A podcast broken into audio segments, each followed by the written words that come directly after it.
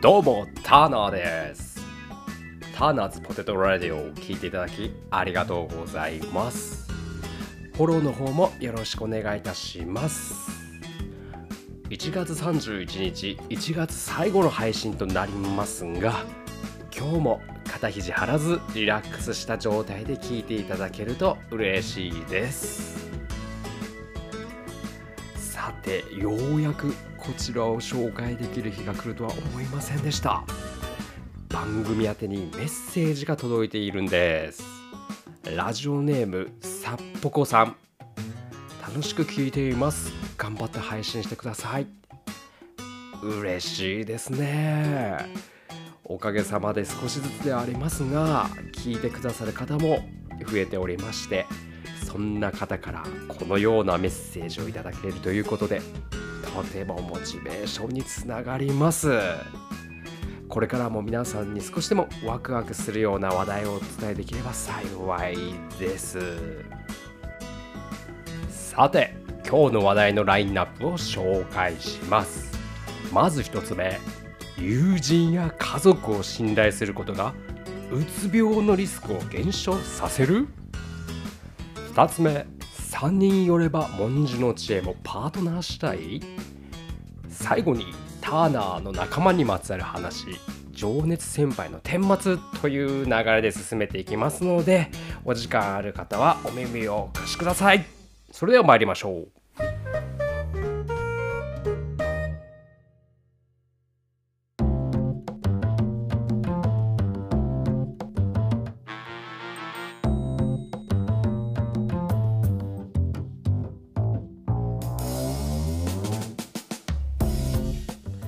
さて1つ目の話題ですが友人や家族を信頼することがうつ病のリスクを減少させる？というタイトルの話題になります。話を始める前に皆さん冬の時期は日照時間も少なくなってなんだか暗い時間を多く過ごしていますよね。一日中雪が降ったり一日中雨が降ったりそんな悪天候が続くとなんだか気がめいりそうになりますよね。もしこのような状態が何ヶ月も続くとなったらうつ病になって精神的に参ってしまいそうですよね。知っての通りうつ病は世界中で数億人以上が苦しむ病気の一つですが友人を信頼することがうつ病のリスクを低下させるそんな可能性があるという興味深い話がありました。早速ご紹介いたします。公衆衛生に詳しいアメリカのハーバード大学の研究者カメルさんは10万人以上のデータをもとに106個もの要因例えば睡眠習慣や食生活などをこちらを抽出しうつ病のリスク要因を分析したそうです。こちらのデータを因果関係があるかどうかを判断する遺伝学の手法を用いて検討したところ友人や家族と頻繁に交流することがうつ病のリスクを下げる要因であると報告いたしました。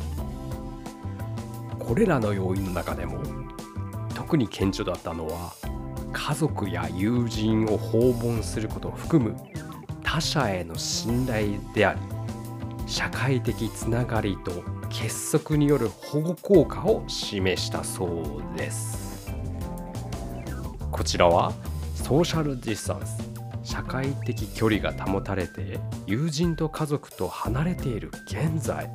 これまでになく重要であると述べています。なんだか言われてみるとそんな気もしますよね。極端な話ですが家でただぼんやり何もしないでいるよりは仲間と腹を抱えて笑っている方が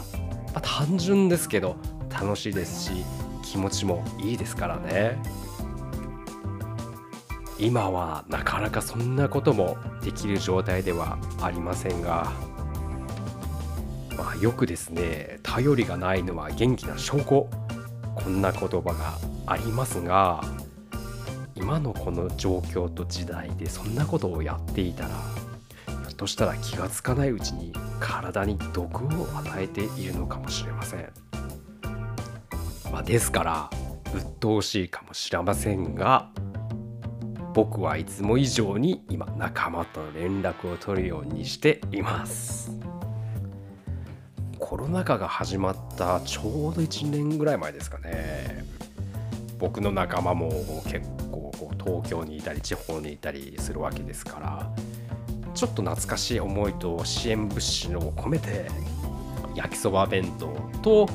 ガラナとまあそれぞれ仲間との思い入れの品をですね段ボールに詰め込んで送ったわけですよ。まあ、そしたら仲間たちは数日後に届いたよと LINE で写真付きで送ってくれたんですけどもみんなほとんどが懐かしくて、まあ、すぐ食べちゃったということだったんですよ。支援物資のはずだったんですけどね。こんな時だからこそ仲間とのつながりや関係は大切なんだなぁとしみじみ感じる話題でございました。リスナーの皆さんもちょっと疎遠だったかなと思う仲間がいたらこの機会に連絡を取ってみてはいかがでしょうか。さて次はおなじみのあのコーナーへと参りましょう。ターナーの棚の肥やし。ここからはターナーの棚の肥やしのコーナーです。今日も独断と偏見をたっぷりトッピングしてお伝えいたします。皆さん3人よれば文殊の知恵ということわざをご存知ですか？みんなで相談して何か答えを出せば少なからずいい答えが出るよと。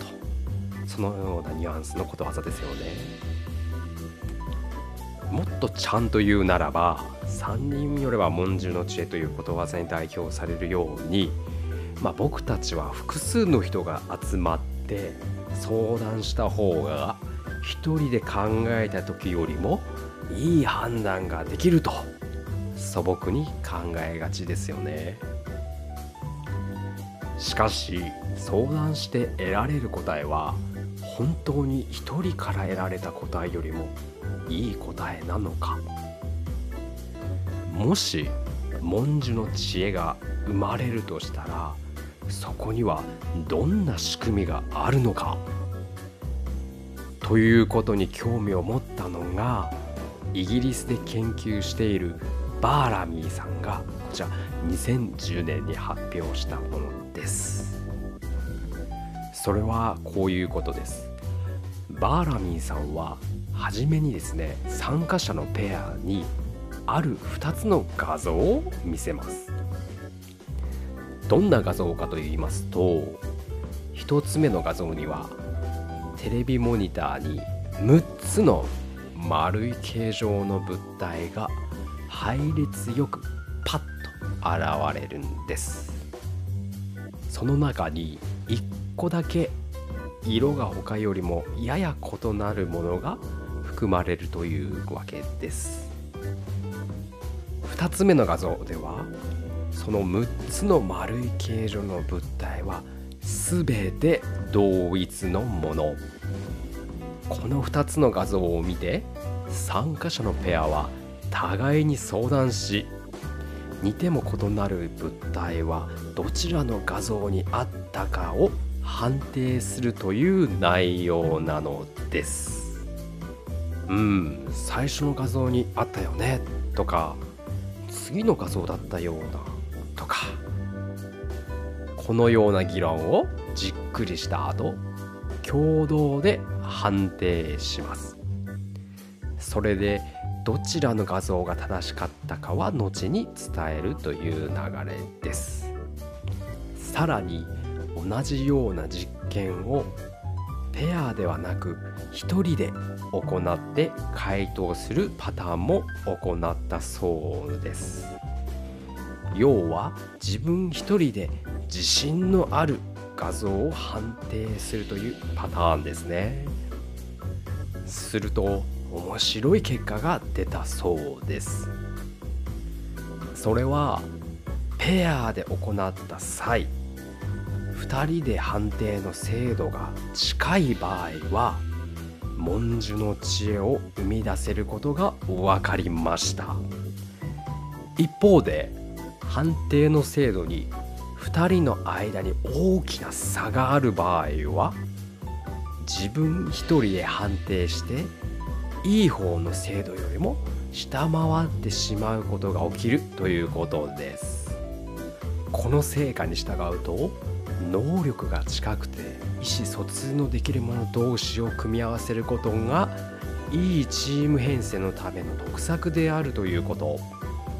逆に能力の差があるメンバーが集まるチームでは全ての意見に平等に耳を傾けるという一見公明正大な振る舞いは非効率。トップアスリートやワンマン社長の一見頑固で独断的な態度は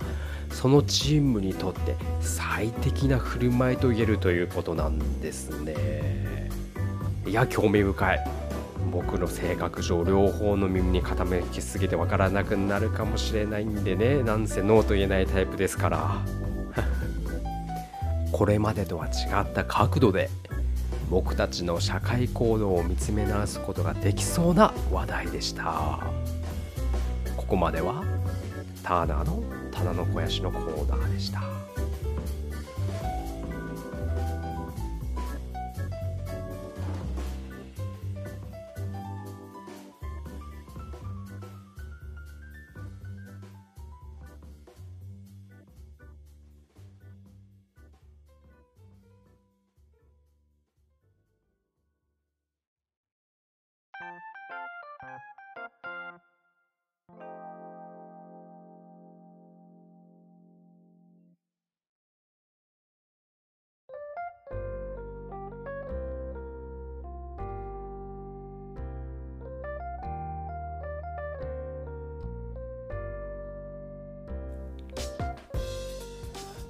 さて次のお話なんですがちょっと視点を変えましてこんなお話です。皆さん膝から崩れ落ちるなんて体験したことありますか？これはですねまあ僕自身の話なんですけども、まあ、だいぶ前ですが学生時代短期のアルバイトをしていた時のお話です。バイトの先輩がとてもユニークな人だったんですね。大手じゃない町の小さなレンタルビデオショップで働いていたんですけれども天井いっぱいに並んだレンタルビデオが並ぶ古臭い作りのお店でした。どこに何の映画があるかも正直見つけづらいのでお客さんもあまり来なく繁盛していたとはあまり言えないお店でした。それでもそんな店だけど映画が大好きな先輩がいましてそれが先ほどの K 先輩。彼はですねとても熱い人だったんです、まあ、体も鍛えているのがムチムチで。まあ今ではパワハラで揉めちゃうようなこともまあ当時はですね平気でやってしまいがちだったんですけれどもズバリ体育会系の暑苦しさ満点の人でしてしかしちょいちょい釣り線間違えしちゃう爪の甘い先輩でした。そんなある日先輩から万引きしそうなやつが入店してきたから目を光らせとけと忠告されたんですね。どんなやからかと店内を見回したんですが忠告してくれたのはいいけど全くそんな雰囲気もない普通のおじさんが1人いるだけなんです。まあ仕事への情熱が行き過ぎて逆に神経症的にお客さんも疑ってしまう様子から、サービス業は正直向いていないんだろうなぁと思いました、まあ、そんな情熱的な先輩からこの店が大手のレンタルビデオショップに吸収されてしまうと言われてたんですね。まあ僕は正直仕方ないかな。時代に合ってないしまあ短期だからあまり気にも留めていませんでした。まあしかし先輩はこの店がなくなるのが嫌だったんでしょうね。俺は認めない。と鼻息荒く決意を表していました。結局その1ヶ月後店は閉店することになりまして先輩ともお別れすることになりました。先輩は最後に「お前と一緒にやれてたのはよかったよ」と一言言ってお別れし、その後連絡することもなく数ヶ月過ぎました。未練も特にない僕ですけれどもまあ、好きな DVD をレンタルしようと思い、まあ、吸収されてしまったあの場所にできた大手レンタルビデオ店の店内に入るとですねあのムチムチの体にピッチピチの紺色のポロシャツを着た、まあ、K 先輩がですね満金の笑顔で「いらっしゃいませ!」と僕はもうその場でその瞬間爆笑しながらその場に膝から崩れ落ちました。